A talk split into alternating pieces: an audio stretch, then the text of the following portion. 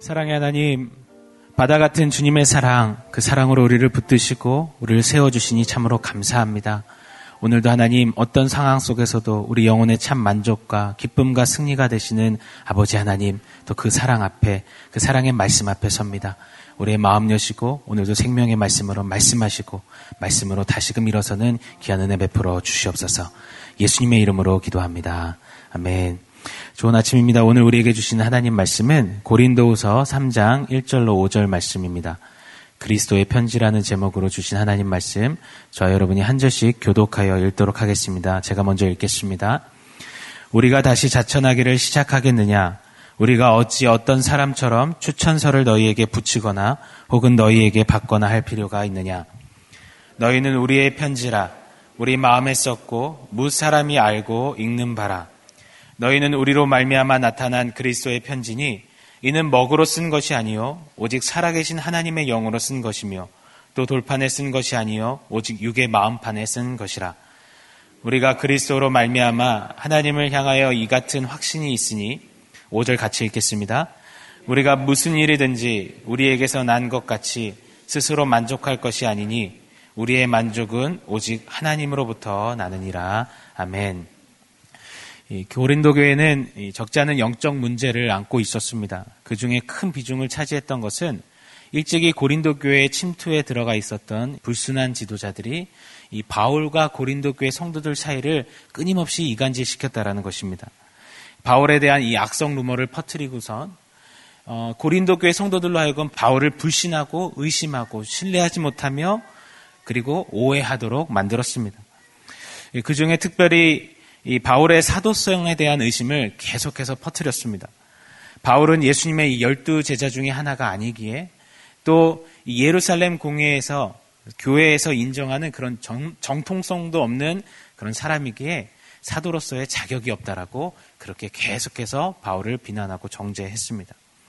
그러면서 더욱이 이 바울을 모함했던 이들은 이 누가 봐도 이 현혹당할 수밖에 없는 멋들어진 추천서를 이 고린도 교회 성도들에게 보여주면서, 우리는 이 추천서가 있지만 바울 저는 이 추천서가 없다면서 바울을 굉장히 사도 이하로, 사도의 자격이 없는 자로 취급했습니다. 자, 그런 상황 앞에서 이 바울이 오늘 자신의 답변을, 자신의 목소리를 한자 한자 써내려가고 있는 것입니다. 우리 바울이 써내려간 그 목소리 함께 짧은 구절이지만 오늘 시간 함께 보도록 하겠습니다. 우리 1절 같이 읽겠습니다. 우리가 다시 자천하기를 시작하겠느냐? 우리가 어찌 어떤 사람처럼 추천서를 너희에게 붙이거나 혹은 너희에게 받거나 할 필요가 있느냐? 이 모함당하고 억울한 상황이지만 바울은 지금 명백히 말하고 있습니다. 1절에서 말하는 어떤 사람은 즉 바울을 모함했던 그 불순한 이 영적 지도자들이었습니다. 그들이 가지고 있었던 그 추천서는 이 바울에게 필요 없다라고 명확하게 이야기하고 있는 것입니다. 그 추천서야말로 1절에서 우리가 다시 어찌 자천하기를 시작하겠느냐 했던 그 표현 따라 자천하는 것, 즉 스스로를 높이기 위하는 것이기 때문에 나는 더욱이 이 추천서는 필요 없는 사람이다라고 그렇게 말하고 있는 것입니다. 저도 이따금 이 추천서를 부탁받아서 적어서 보낼 때가 있습니다. 그리고 이 함께 동역할 뉴젠의 교육자들을 이렇게 선출하기 위해서 많은 추천서들을 받곤 합니다. 이 추천서에 나온 내용대로만 본다면 정말 그런 완벽한 사람은 이 세상 어디에도 없습니다. 인품과 성품과 영성과 지성과 인격이 정말 어쩜 그렇게 완벽하고 정말 탁월한지, 와, 대단합니다. 그것이 추천서의 묘미이자 특징 아니겠습니까? 그런데 바울은 여타 그런 추천서의 내용과 같이 스스로의 어떤 자격, 잘남, 어떠함, 사도로서의 갖추고 있는 어떤 능력, 자신의 스펙을 적어서 나는 그래서 사도다라고 증명할 필요가 없다라고 그렇게 말하고 있는 것입니다. 그 어떤 추천서보다, 또 스스로를 높이 평가하는, 적어내리는 어떤 사람의 위임장 보다도 자신이 하나님 앞에서 진실하게 땀 흘리면서 뿌렸던 그 복음으로 말미암아 맺은 그 열매야말로 자신의 사도됨을, 그 진정성을 명확하게 보여준다라고 바울은 그렇게 이야기합니다. 우리 2절 함께 읽어보도록 하겠습니다. 같이 있습니다. 너희는 우리의 편지라 우리 마음에 썼고 무사람이 알고 읽는 바라. 열매로서 자신의 사도됨을 증명하는 바울입니다. 자, 그렇다면 이 복음으로 맺은 바울이 그토록 말하고 있는 그 열매는 무엇일까요? 바로 바울이 말하는 이 열매는 고린도 교회 성도들이었습니다. 거짓 지도자들의 추천서와는 비교할 수 없는 그 편지로 바울은 고린도 교회의 성도들을 열매라고 소개하고 있는 것입니다. 너희는 우리의 편지라. 너희는 나의 편지라 라고 말이죠. 이 편지는 찬사와 칭찬 위주의 추천서와는 좀 달리 진솔하다라고 생각합니다. 사랑과 진정성이 있습니다. 눈에 보이는 가식과 허례의 허식이 없습니다. 그래서 바울은 그 편지된 성도들을 바울 그의 마음에 썼다라고 말합니다. 이 표현은 그만큼 고린도 교회 성도들을 가슴에 품고 그들을 위하여서 기도하고 아끼고 그들을 위하여서 늘 애쓰며 다름질했다라는 이 바울의 마음을 담아 표현한 것입니다. 그들의 영혼의 구원을 위하여서 애쓰고 누구보다 수고하고 누구보다 달려서 그들을 위해서 헌신했음을 바울은 말하는 것입니다.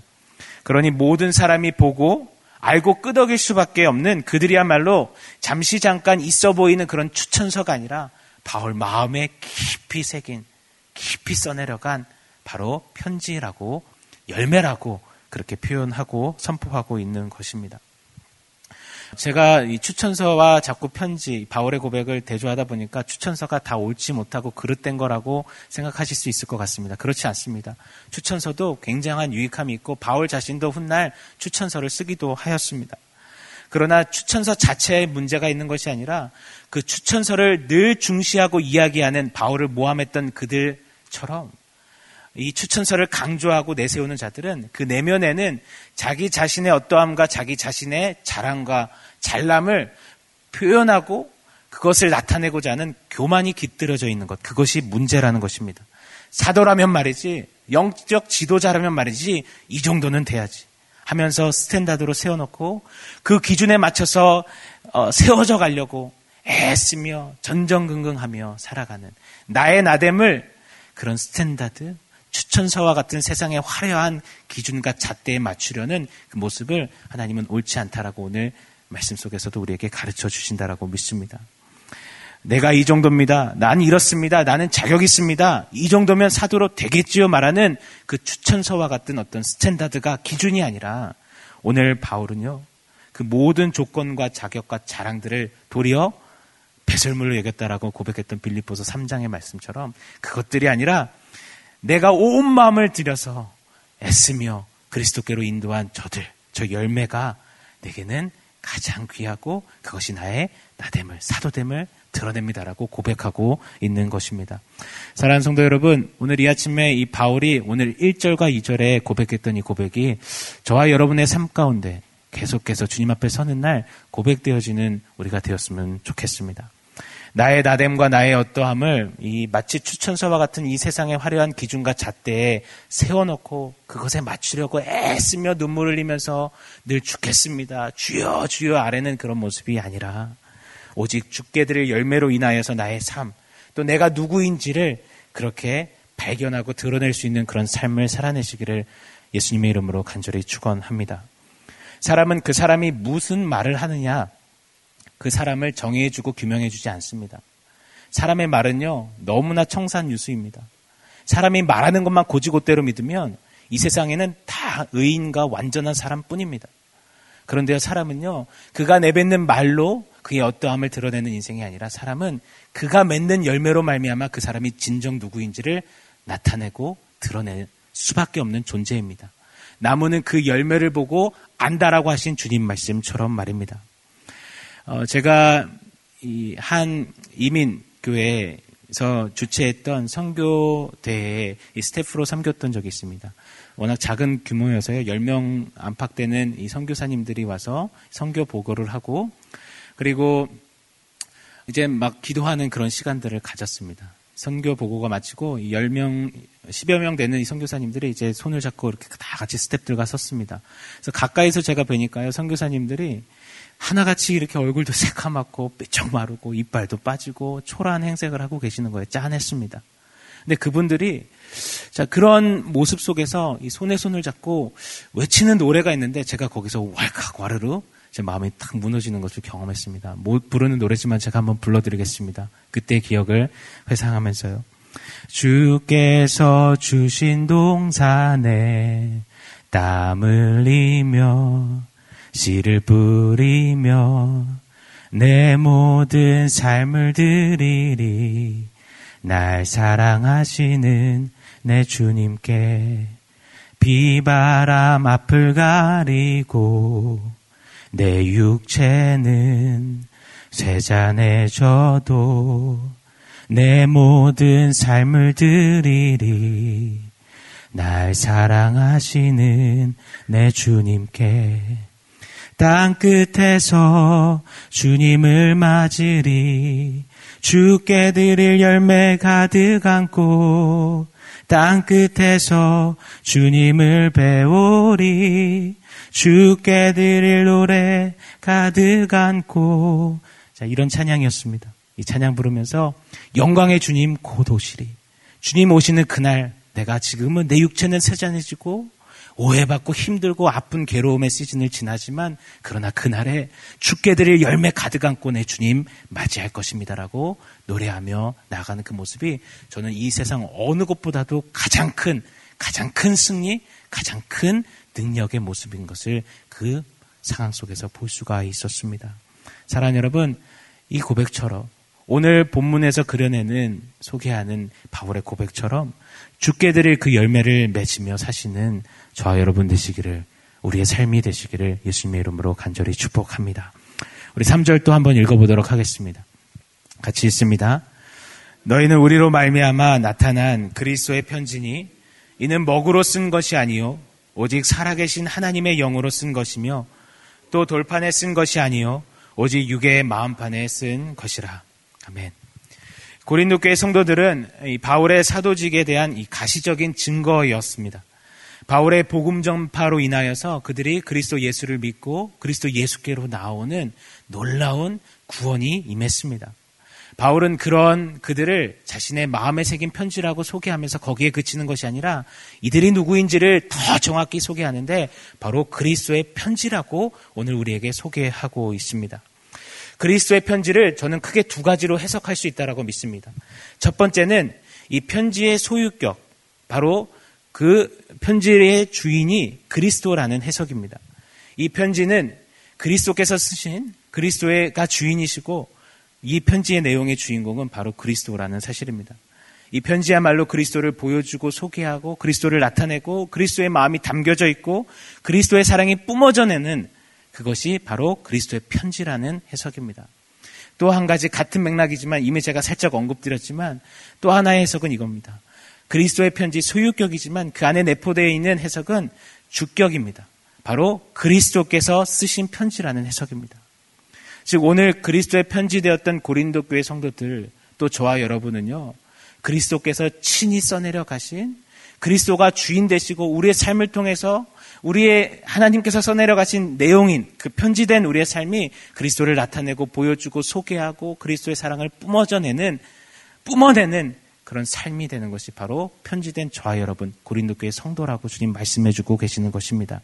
사랑하는 여러분, 이 고린도교의 성도들뿐만 아니라 저와 여러분도 누군가가 전한 그 복음으로 말미암아 그 열매가 되어 이 자리에 서 있습니다. 꼭 기억해야만 합니다. 저와 여러분의 정체성은 다른 어떤 것이 아니라 바로 그리스도의 편지입니다. 한번 받아 말씀해 주시겠습니까? 나는 그리스도의 편지라. 나는 그리스도의 편지라. 자, 얼마나 감격스럽습니까? 작고 보잘것없고 늘 쓰러졌다 일어났다를 반복하며 유약한 많고 결심 약해서 늘 쓰러지게 일수인 우리지만 그럼에도 불구하고 저와 여러분의 인생에 찾아오셔서 친히 정성껏 하나하나 한자 써내려 가시면서 저와 여러분을 너는 나의 편지라. 내가 썼노라 하시면서 그 편지로 불러주시고 저와 여러분의 보잘것없는 삶이지만 편지된 삶을 통하여서 그리스도를 나타내 주시고 소개해 주시고 보여주시고 그리스도의 사랑을 뿜어내게 하시는 그 하나님의 사랑만이 얼마나 우리를 감격해 하는지 모르게 했습니다. 이제 나의 삶의 주인공이 내가 아니라 그리스도시며 나의 삶은 그리스도를 보여주고 소개하는 그런 삶이 되고자 그래서 우리는 더욱더 기도하며 엎드리며 다름질을 해야만 할 것입니다. 내가 걷는 걸음걸음을 통하여서 그리스도의 마음과 사랑이 바르게 전해질 수 있도록 우리는 더더욱 노력하는 삶을 매일매일 살아내야만 할 것입니다. 그런 저와 여러분 되시기를 다시 한번 축복합니다. 이 그리스도의 편지라는 이 짧은 단어를 통하여서 자꾸 제 안에 이 솟구치는 이 성경 말씀이 있습니다. 내가 그리스도와 함께 십자가에 못 박혔나니 그런즉 이제 내가 산 것 아니요 내 안에 그리스도께서 사신 것이라. 이제 내가 육체 가운데 사는 것은 나를 사랑하사 나를 위하여 자기 몸을 버리신 하나님의 아들을 믿는 믿음 안에서 사는 것이라. 갈라디아서 2장 20절의 말씀이시죠. 이제 나의 삶은 더 이상 내 가치관, 내 자아, 내 주장, 내 방법, 내 진로, 내 계획이 아니라, 그것이 먼저 되는 삶이 아니라 이젠 그리스도의 편지가 되어서 그리스도께서 먼저 앞서 행하시고 그리스도의 뜻이 나를 움직이시고 그리스도의 사랑이 나를 강권하시는 그런 삶을 살아내는, 그것이 바로 우리의 삶이 되어야 한다는 것을 오늘 말씀 속에서 다시금 깊이 깨닫게 됩니다. 이 깨달음 가지시고 그리스도의 편지로서의 삶을 넉넉히 살아내시는 우리 모두 되시기를 축원합니다.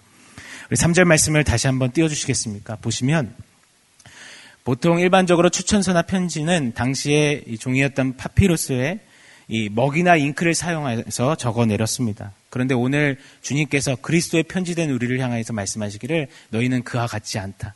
너희는 살아계신 하나님의 영으로 쓰여졌다라고 말합니다. 그리고 그 당시에 가장 오랜 기록으로 남는 돌판, 거기에 새긴 것이 아니라 그 돌판도 언젠가는 사라지고 없어지지만 나는 너를 너의 마음 신비에 새겼다라고 말씀하세요. 적어내렸다. 성령으로 적어내려진 우리 마음 신비에 새겨진 편지, 바로 저와 여러분 그리스도의 편지라고 말씀하시는 것입니다. 우리 관련해서 좀 예레미야 31장 31절로 33절을 한번 읽어보고 싶습니다. 같이 읽겠습니다. 여호와의 말씀이니라. 보라, 날이 이르리니 내가 이스라엘 집과 유다 집에 새 언약을 맺으리라. 이 언약은 내가 그들의 조상들의 손을 잡고 애굽 땅에서 인도하여 내던 날에 맺은 것과 같이 아니할 것은 내가 그들의 남편이 되었어도 그들이 내 언약을 깨뜨렸음이라. 여호와의 말씀이니라. 그러나 그날 후에 내가 이스라엘 집과 맺을 언약은 이러하니 곧 내가 나의 법을 그들의 속에 두며 그들의 마음에 기록하여 나는 그들의 하나님이 되고 그들은 내 백성이 될 것이라. 여호와의 말씀이니라. 이전까지의 언약은, 그 언약은 완전했습니다. 그러나 늘 우리 편에서 깨어지고 깨어뜨리고 늘 뒤로 내어던졌던, 그래서 남편 대신 하나님 앞에 신부된 모습을 잃어버린 채 섰던 것이 예전 언약이었습니다. 그러나 이제 십자가 예수 그리스도로 말미암아 세우신 새 언약은 다른 어떤 우리의 어떠함으로 없어지는 그런 언약이 아니라 그 구원의 복음은 성령께서 우리 신비에 새기셔서 이제 결단코 사라지지도 없어지지도 않는 완전한 언약이라고 말씀하시는 것입니다.